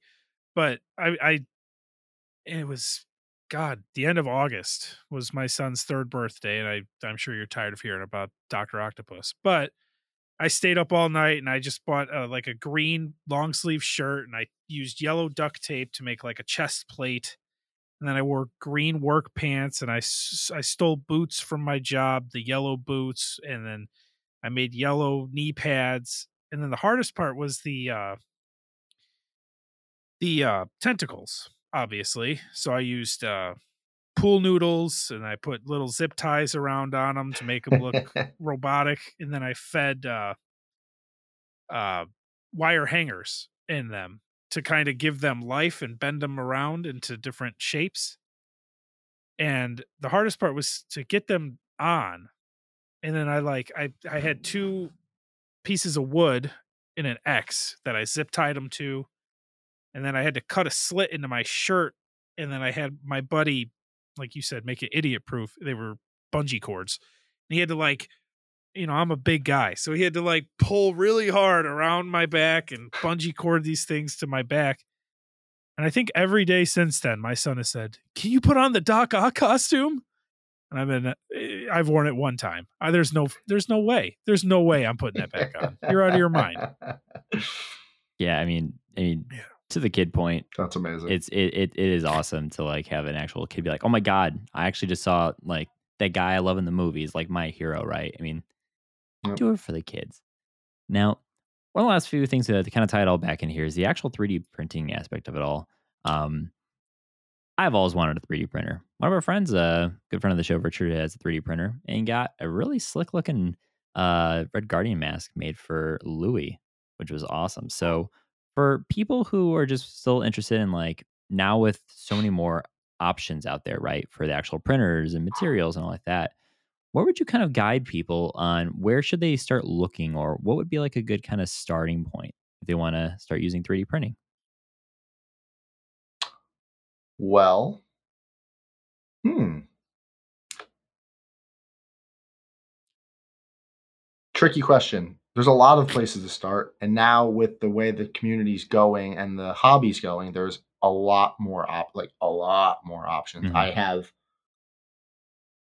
10, 11 different brands of printers sitting downstairs right now that I'm just testing, Wow. like from companies and stuff. And um, so it can be overwhelming Mhm. um YouTube. Like I'm not just plugging my channel. Like there's tons of YouTubers who are giving reviews and um, the best printers or the top recommended printers. Like there's always those videos, especially now around the holidays. I actually need to make one for like November, like what I use this year and what I recommend. Mhm. Um, but YouTube reviews um, and don't feel bad if you didn't if you, you if as long as you got one and it's working for you don't feel bad you didn't get the other one because there's so many options. It's like, ah, I got a Honda and I should have got a Toyota. It's like the Honda works fine. Mhm. Just don't, you know, don't get hung up on that. Um, yeah, Amazon, Amazon reviews aren't too bad. Um, obviously, if a lot of people are buying them and they have a good reviews on them, okay, probably go for that one. Um, pick a budget, stick to it, and stay in that price range, and then start looking. Like you want to set your budget first how much am I willing to spend on this? And then you want to start going to look at them because you could easily not have a budget. And then now you're looking, oh, is the $200 one better than the $800 one? Oh, I don't know. Just set your budget first. All right, I have $200 to spend. What can I get? Mhm. Okay, this is what I can get. Let me now dice through the reviews. Okay, this one, the Ender 3 keeps popping up in everybody's recommendations. And because the Ender 3 and the Prusa Mark 3 are the, the same size, but one cost $1,000 and one cost 180 Mm. So if you don't set that budget, you're gonna be like, well, what the hell makes these two different? Oh my god. Yeah. Um. So yeah, just and it's cheap enough now where you can just get your feet wet. You can spend 150 bucks, literally the price of three video games. Oh, less actually. Um, That's sad alone. Just got to say that. right? And you can get a 3D printer for the, for the for the price of four video games. You can go to a place like Micro Center or Amazon, get a printer and a roll of filament, and make a Mandalorian helmet. This is the Oh, way. oh, okay. Um, and like that's amazing. Like that's so sick that that technology is just here now. Like, oh, I want to make this. Oh, I made it. Obviously, there's a little bit of time in between that, but that's the gist of it. You know, Mhm. um, we're not quite to replicators yet. Right. Um, yeah, dive in, dive in. Um, and if you were like, if you want to expand on the hobby, you'll buy a second printer. I know very, very few people who are in the hobby. I don't think I know anybody who's been in the hobby more than a year who still has just one printer. Actually, Adds up pretty quick. you don't. It, yeah, you just you like, oh, you have the small one, it works. You learn, and you save up for a big one, or you sell your smaller one and you buy a bigger one. You know, Mhm. um, there's always room to expand. That's it. Yeah. And the reason I recommend Amazon is because you can also return them. Um, When you Mhm. start buying from some of the Chinese companies like Creality and Sovol and stuff, it's a lot harder to get customer service and return your printer if you don't like it. You're going to pay a little bit more on Amazon, but you can just ship the damn thing back, and that's it. That's really good get to your know. money back. Yeah. Yeah. Especially sometimes, like it can be a risk if you get something like that and you're just not too sure, and if Mhm. unfortunately it doesn't Yeah, out. exactly. I'm not saying test it out, but I am. I will say that I ordered a. Uh, it was a five hundred dollar printer, the Sovol SV03 off of Amazon. I got the box. I had I, I had three of these printers already. I wanted a fourth one. Mhm. Get the box. Immediately when I pick it up, I'm like, that's a little lighter than Oh, it should no. be. I open it up and it is half of a Creality Ender 3 printer dropped into it, like the bottom half. It just in the box. And I guess somebody somebody bought the printer, the Sovol, took it out, put half of their Ender 3 in it, and sent it back and probably got a full refund. I was pissed, but also outstanding move because he probably did that twice. The other half of the th- the Ender 3 was probably in a different box. Like I hate I this was asshole, pissed. but I gotta applaud the I uh, know. creativity. Oh yeah, yeah. Out, good move, you dickhead. Like, I was so mad, but yeah, Amazon took it back because it looked like a 3D printer. It- I mean, it was in there. I uh, Yeah. I'll never forget one time when years ago, Little Big Planet Three. You guys know the game. Uh, remember when. Redbox? Right, so much fun. Redbox. Redbox Yeah. had the game. I wanted to uh, play it before I bought it, Oh no. and uh, that's when I found out.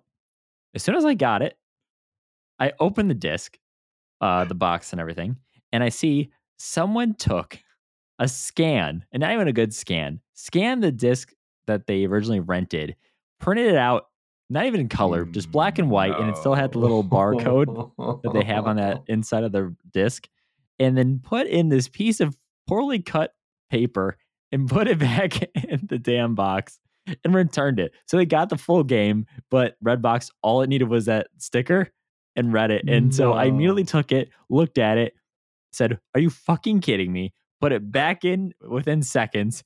And I still got charged with like the three ninety nine for that game. And I, I was like, "Uh, are you, You gotta kidding me." respect the move. I You gotta. can't even be mad.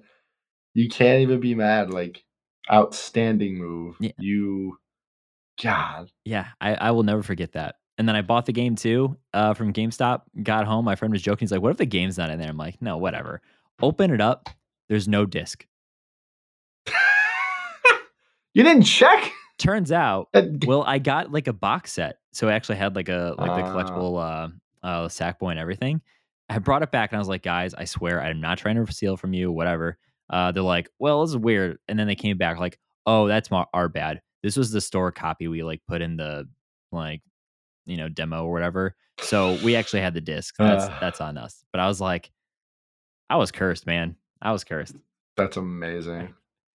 Oh no. Oh man. So uh, one of the last questions I had for you with the 3D printing. So the device, great advice, but on the actual like forum side or just like looking around, I think that's why I love your channel and your content and your videos and your tutorials is like you openly admit like I'm I didn't start off like designing all these Iron Man suits from scratch. I I a designer.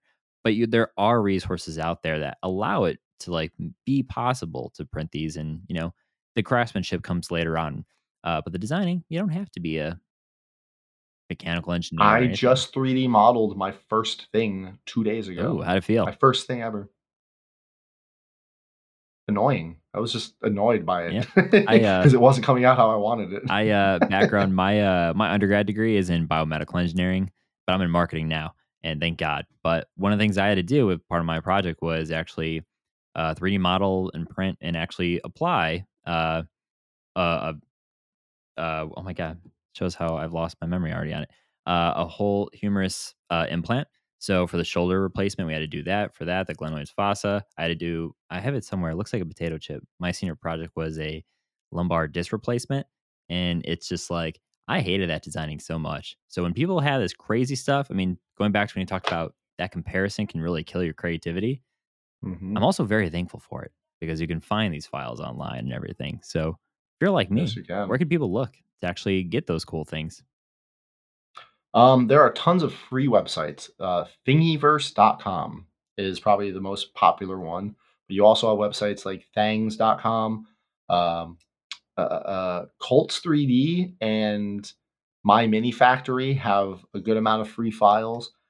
Um, you can also go to websites to pay for higher quality files. Uh, Do3D or Do 3D, Mhm. um, they are the one I like because they have tons of Iron Man armors and costumes. CGTrader.com, um, Turbo Squid, I think has some 3D printable files now. Uh, My Mini Factory, Cults 3D, they also sell files. Etsy, tons of 3D printable files all over Etsy. Nice. I think Yeggi is the name of the website, uh, yeggi.com, and it, it, it's a 3D file finder. So if you search Iron Man mask on Yeggi, it'll search all the other websites and then give you lists and stuff. And uh, uh, Instagram. Instagram has a lot of great 3D modelers now. Hmm. Uh, so if you're looking for particular files or stuff, you can kind of fall down rabbit holes of finding 3D modelers who are independent and you know they have their own files for sale. Usually they also sell them on Etsy and stuff, but uh, hmm yeah, there's there's tons of resources. I mean, so thousands, not at this point, millions of free files you can get because there's people who just like modeling stuff. They have a they have a problem, they model it, they find a solution, or they do it and they throw it online for free because they're like, hey, some pe- other people can use this, you know. Um, That's great. so you you can definitely print tons of stuff for free without running out. Awesome. Well, before we kind of uh, kick out for the episode and everything, we got to talk Marvel, right? I mean, that's the whole point of our podcast. So for you, let's kind of talk a little bit about your uh, your character traits here, right? We're pulling out your shield file directly from Nick Fury himself, and it's got the lowdown. But we might not be trusting it given the whole uh, fallout with Hydra and Shield and everything, right? So we got to take it from the man, Frank himself, the source. You're Such a nerd. Louis loves me, right? Uh, so, and I feel like I gotta maybe this is a surprise, this is a gimme. Might see where this is going. Who is your favorite character or hero in Marvel? This is all of Marvel, so you can include just MCU, or you can Hmm. go into comics, everything outside MCU, totally anything that falls under that Marvel umbrella. I I know Iron Man's kind of the obvious one. There are some comic runs where I I did like him uh, a lot, others I didn't. Mhm. Um, I definitely like the MCU's interpretation of him.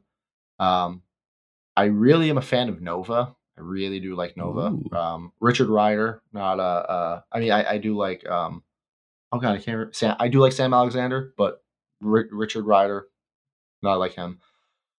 Um, and Spider Man. I mean, it's Spider Man, Heck yeah. you know. And I could, I, I, I don't know if you guys will agree, but uh, we'll find out. Let's see. I still to this day think that Andrew Garfield's interpretation of Spider Man in The Amazing Spider Man 2 was the best on screen Spider Man. Not talking about the plot of the movie, whatever the heck, Right. but like his attitude, that ending scene where he's just boasting at Rhino, that was Spider Man from the comics, the Mhm. closest we've ever gotten in the MCU. Because it's canon now, it's Right. MCU, right?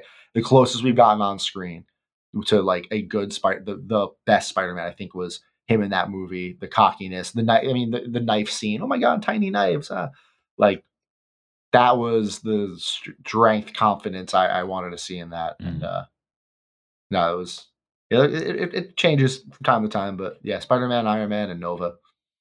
That's a good trio. I don't think we've ever had anyone yeah. say Nova, so that's that's very Nova, interesting. Nova is dope. I saw your Nova helmet. I was when you guys were talking. I was scrolling through your Instagram, and that thing is that thing was fucking awesome. Which one? I have three.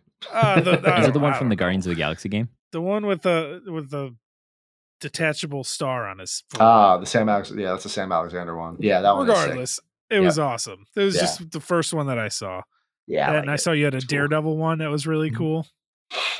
Ah, Daredevil's sick too. Yeah. Yeah. God. You know, and I mm. we can't say that's a hot take on your uh, Andrew Garfield and the Amazing Spider-Man 2 because I also kind of fall into that pool where I think Andrew was probably one of the best depictions of Peter um as well oh see i thought he i think he was i think he was the worst peter. You think he's the worst peter? Interesting. He wasn't really picked on in both i mean he had a little scuffle with with flash a little but like he was a little bit too confident and popular not in the suit. Mm-hmm.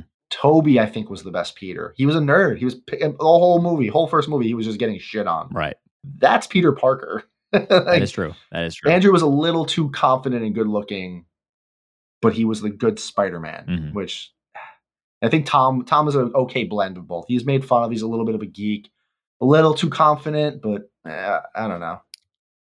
Yeah, hmm. uh, I do. I do have to say what what you're saying. That's why in No Way Home, when you see Andrew Garfield come on, he's Spider Man, and then when you see Tobey Maguire come on, he's Peter Parker because historically Andrew Garfield's the best Spider Man Tobey Maguire's the best Peter Parker, and then yeah. once again Tom Holland's the best blend of both. Yeah, Tom, I think is closer to Miles Morales than he is to Peter Parker. Mm. That's understandable. And then Miles is awesome. Yeah, I, I, but Miles. There is a comic run. I cannot remember who the enemy was. I cannot remember who. It, it was like some AI cyborg thing. Of course, it always is. But he's experimenting on people and mutants in New York and he captures Miles and experiments on him, but Miles escapes mm. and Tony runs into him and Miles starts to tell Tony like what was going on.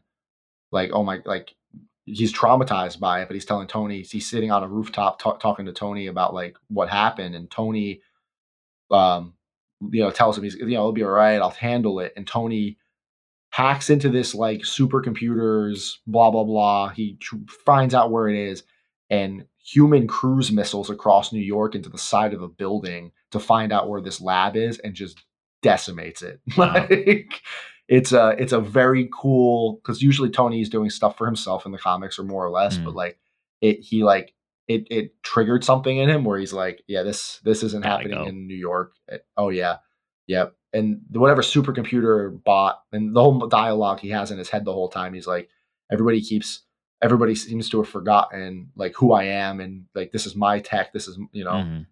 Hacks it, figures out who this AI is, goes in and just wrecks his shit. And it's a, it's it's a really good it's a really good run, and it shows his more compassionate side. Um, kind of how he acted in Endgame, missing Peter. You know, that sounds interesting. I, you convinced me. I got to look that up now.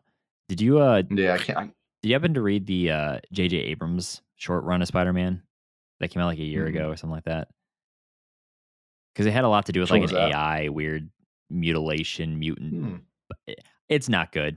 I, I would not recommend it.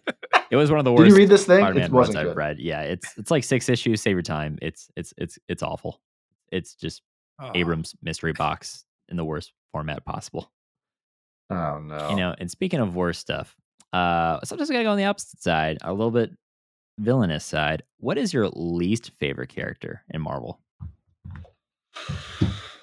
Oof. Oof. Um, hmm. I there's a lot of X Men I just don't like. Gotcha. I don't know. I don't think I have a particular like oh this one in particular I'm out to get you. Mm-hmm. You know. Um, yeah, there's just there's a lot of X Men stuff I was never a really big fan of. Um, like the comics and uh, the movies didn't help at all. Do you like do you like the X Men in general from just from the movie standpoint? Do you? enjoy Yeah, them? I, uh, X one through three, Mm. I liked, and honestly, I, I really liked Days of Future Past. I thought that That was was a really good blend of everything and good plot. Um, like I thought that was a really solid plot. Uh, we don't talk about Dark Phoenix, um, and then Logan. I mean, God, all the yeah, all those. You But, like uh, Wolverine, right? Yeah, All right, cool. yeah. No, Wolverine's great. Wolverine was always good in the the animated series, and then Hugh Jackman was, I mean, typecast. Mhm. He was the better typecast in RDJ for Iron Man. Like it, it's he was great. It's, Um, my, uh, it's my catchphrase. We're getting Wolverine. We've been on Wolverine watch Not- since the first episode of our podcast. Not uh see that was the thing I didn't really see trending around TikTok and the internet when Ryan the Ryan you know the trailer Mhm. for and he walks by blah blah blah. Everyone was like, "Oh my god, Deadpool 3 and it's going to have Wolverine." Nobody was talking about, "Well, cool, now Hugh Jackman's Wolverine is in the MCU canon." hmm Like nobody was talking about that. And um, that was the first thing I thought of like, "Oh shit. That's okay. Yeah, Okay. and they said that it's Wonder how they're like going to do that." not interfering with Logan because they're like, hey, wait, he died. We're like, well, that Yeah. was 2020, whatever, or 2039, 2029. It's it's beyond me at this point, but it sounded like okay, we're gonna try and steer this in, so that still makes sense that you loved, and it's not like omitting Yes. that. And I think that's a great way of go around it too.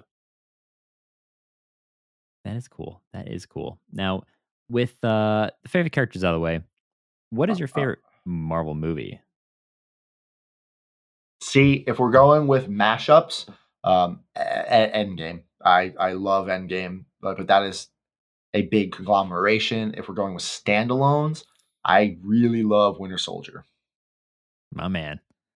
Winter Soldier is, I think, one of the best MCU movies. Period. Yes. That it just gets you great plot. That twist, though, like nobody, nobody was re- like that was amazing. Um, great fight scenes. Cap always had the the awesome the awesome fight scenes, uh, which was all, and that, that's why Civil War. I think oh, then the next one would be Civil War because Mhm. again, it has that kind of spy mystery. What's going on?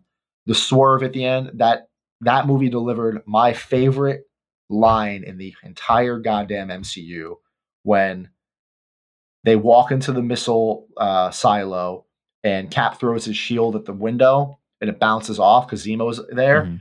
and he's like, "Nice try, Cap." Um, but this this bunker was built to withstand the blast of a, a, a whatever Russian missile, and Tony's just like, "Betting I can beat that." Dude, I lost it. Like I was just like that. Yes, like whoever wrote that line, give them a raise because you probably could. Now it's gonna like be my next just question. so not just betting I can beat that. Yeah, oh yeah. I was I was dying.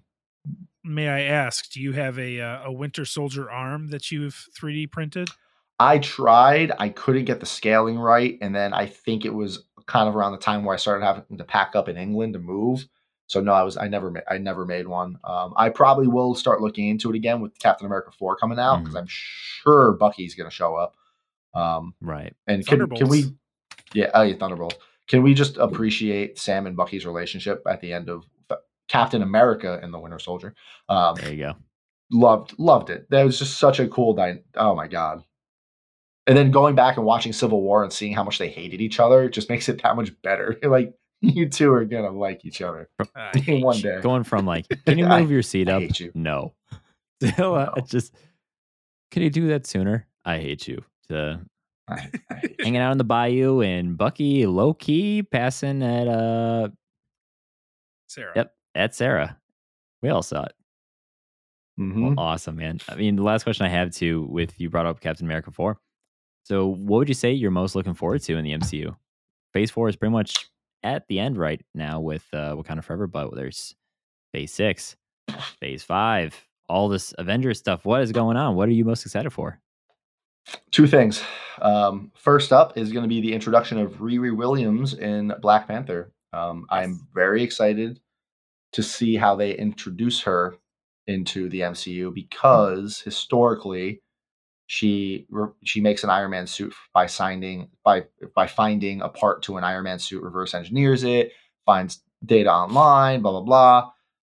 Tony's system activates that somebody stole his suit, but he doesn't have a so yeah like her whole introduction to the comics is great where he decides oh you're just a girl, and then he has his AI train her and guide her, which is awesome. Mhm. Um, I'm curious to see something we had talked about in my Discord actually was what if her introduction of Wakanda Forever is actually a result of the Wakandan outreach program at the end of the first Black Panther? Because they start reaching out to different parts of the country. And I'm not sure where T'Chaka and Killmonger were from. Like, where was it Boston? I, I know it was just some a kind of, it was a more like rundown area. I don't know if it was in Boston though, but that's where she's from apparently in the movie. Mhm. So what if as the Wakandans now come out because we also don't know what they were doing those 5 years during the snap. We they were just there, you know. Right. T'Challa was gone, uh, but so Rest like yeah. So like what happened, you know, I'm sure Wakanda still was around doing stuff clearly. So I think Riri's going to be a result of that. Maybe that's how her and Shuri are friends now because they're both geniuses. Mhm. And then why is she an Iron Man fan? Is it going to be because of Iron Man or is it going to be because of Rhodey? Because he's still flying around doing point. Rhodey things, I'm sure. Um, so how are they going to shift it? Or did she see Iron Man save somebody when she was a kid? You know, like I hope they stick with Iron Man, Mhm. but I can also see them diverting to Rhodes, which would be fun. Right. Um, and then we get I we get Ironheart. I mean, and she's not Iron Man Junior. Like that she is she is her own person, and I I'm excited to see her. Her suits look awesome. Mhm. Um, and then because of that, after that, she's getting her own Disney Plus series, and then we have Armor Wars, where I think that's going to be a direct result of Ironheart Mhm. um, where we're going to get to see uh, Rhodey going around the world. Um, and I think Iron, I think Armor Wars is a result of at the end of No Way Home or during No Way Home. Remember when they started confiscating a bunch of Stark tech Mhm. because the drones were used in the attacks? I think that is how Stark's tech is going to leak to the public Mm. because they the government finally came and seized his stuff. And I think some of his suits or replicators are going to leak onto the market because of that. And Rhodey's going to have to go and clean up the mess. That's interesting. I like that a lot though, because it's like, oh, we got a we got a lot of bad stuff out. We need to figure out how we can, you know, curtail all the damage And- potentially.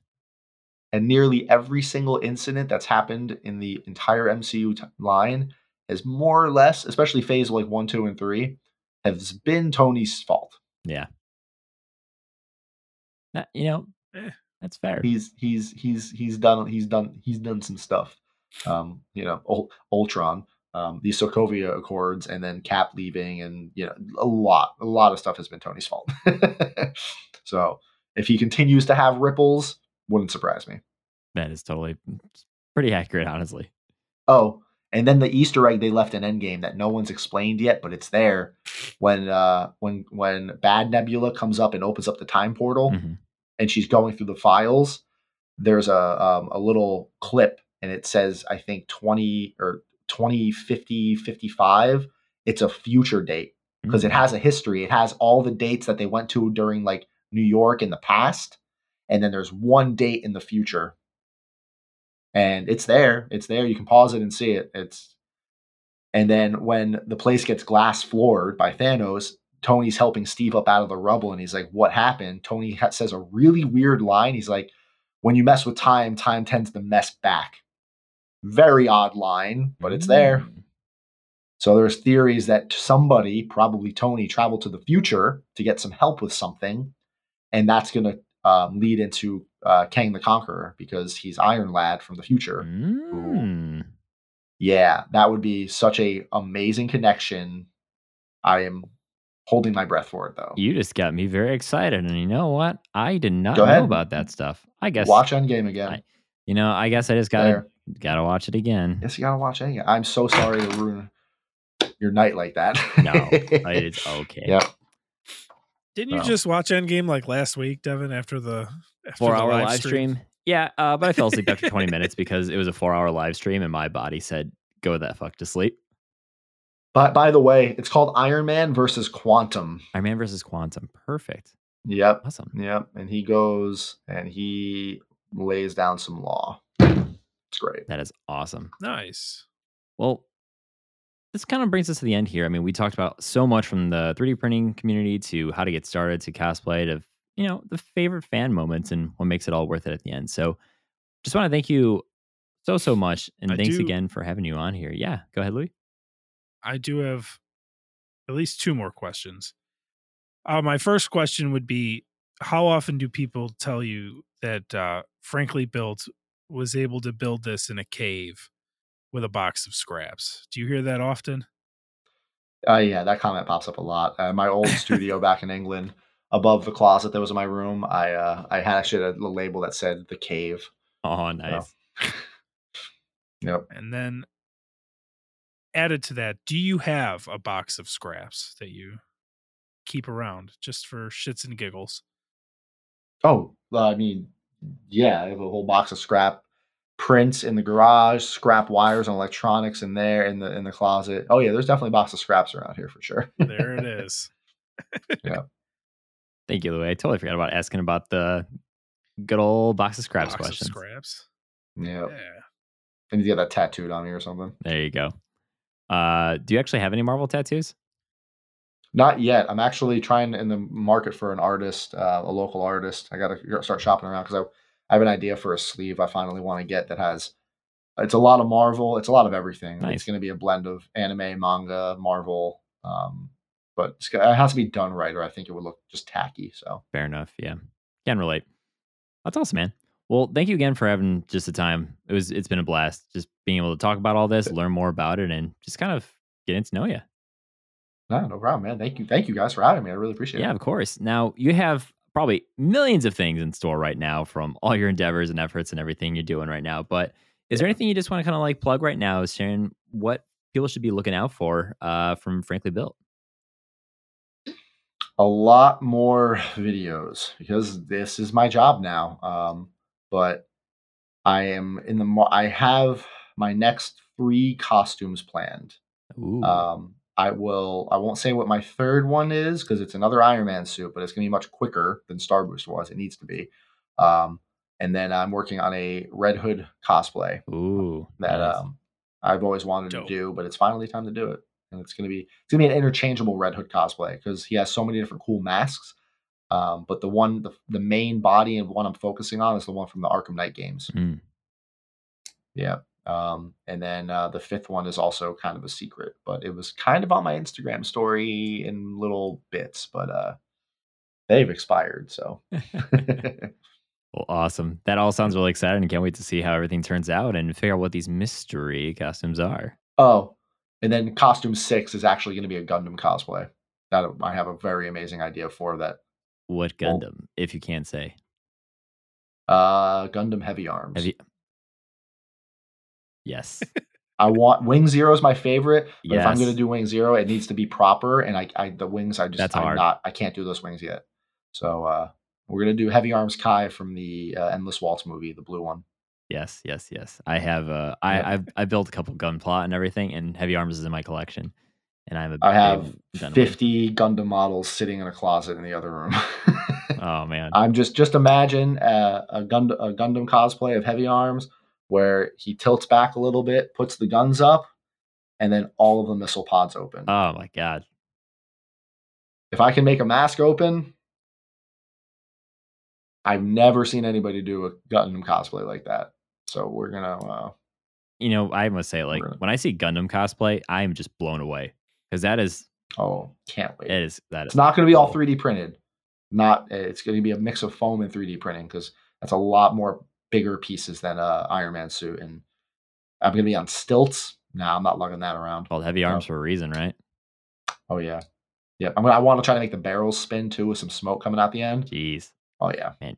Oh, I have plans, dude. I, he's my favorite next to Zero. so I wish more people knew who Gundam Prometheus was, but unfortunately, you probably don't even know who that is, do you? I don't think I do. Is now I need to look it up. To you did you grow up? Did you did you grow up watching Gundam Wing and then Endless Yeah. Waltz? Well, here you go. Merry Christmas. Look up Gundam Wing Frozen Teardrop. It's the sequel. Oh, I never knew this existed. Yeah. And they go to they go they go to Mars. was it just a manga, like te- or did they actually do it it was just a manga. They never animated. it. That's why people don't know about it. ah, but uh, the suit designs, yep. Heero is frozen. A bunch of other stuff happens, and then uh, Wing Gundam Zero Snow White is his new suit. Um, it's a beautiful suit. And then uh, Gundam Prometheus is Trowa Barton's descendant, who takes Gundam Mm. Heavy Arms and it turns it into like Looks like a cross This- almost. yeah, you you, you looked up Gundam Prometheus. Oh, yeah. yeah. it's Heavy Arms. It's Heavy Arms, but just like asymmetric. Oh, this reminds me of uh, sick looking. this reminds me of uh the one guy who had the Wolfwood, from Trigun. Wolfwood from Trigun. Yes. Oh my Yep. god. Wolfwood. Yep. There's a lot of cool suits. Epyon Bi, Epyon White. Um, there's there, there- there's a, there are some cool suits in that manga. Um, Well, you gave me good manga to go relive my Gundam fascination through. Some Iron Man and Miles Morales. I don't, I don't know what else I can like go All right. crazy. And I gotta watch Endgame, so I gotta I got a lot to read and watch now, guys. go. Don't worry. Next time we talk, I'm going to convince you to start watching One Piece. I do it to everybody. You know what? I'll do it just because he said so. Because he told me to. Worth it. It is so worth it. Thousand plus episodes. Don't doesn't matter. Best story I've ever experienced. Awesome. Well, six seasons in a movie, right? Um, well, thank you again so much. We'll have everything like your uh, uh, links to your website and your link tree and your socials, of course, YouTube channel, all in the show notes. But uh, is there anywhere you want people to go ahead right now to go check you out at? YouTube. Uh, check out my YouTube, youtube.com slash frankly built. Heck No yeah. spaces or underscores or anything. I am working on a website though, so that'll be coming out soon eventually. Nice. Well, we're looking forward to it. And once again, thank you so much for the time. You are welcome anytime in the future. If you want to even talk about just some Gundam stuff, I apologize, Louis. Um, not often I can talk about Gundam on a Marvel podcast too. I know, I know a lot. Oh man. Well, awesome. Uh, and also, uh, did you mention uh, what your next uh, convention you're going to be at that people might be able to see in person? Um, Anime New York, uh, November 18th to 20th, and that'll probably be my last con of the year. And then on the website that I'm launching in January, it'll have all of the cons I will be at through the year. Oh, sick. That's the point. Nice, nice. Yeah, it'll have an event. It'll have an event tab, and you can track me. Awesome. it's like Santa, right? Yep. See where is he? Right. Yep. Well, hopefully, uh, if you're making any Yep. trips to Chicago too, we'd love to meet up with you. C2E2. Perfect. Perfect. Well, awesome. Well, uh, that does it for this episode of Earth 894. It's Been a blast. Right, Louis? Ah, it's been real. Absolutely. Heck yeah. Thank you guys. Thank you so much. Well, thank you. that does it. Make sure you guys check out the, the show notes for everything to check out Frankly Built, as well as give this episode a review and share with a friend. It'll make us further into the multiverse of how we can reach people. So we appreciate it. 3000.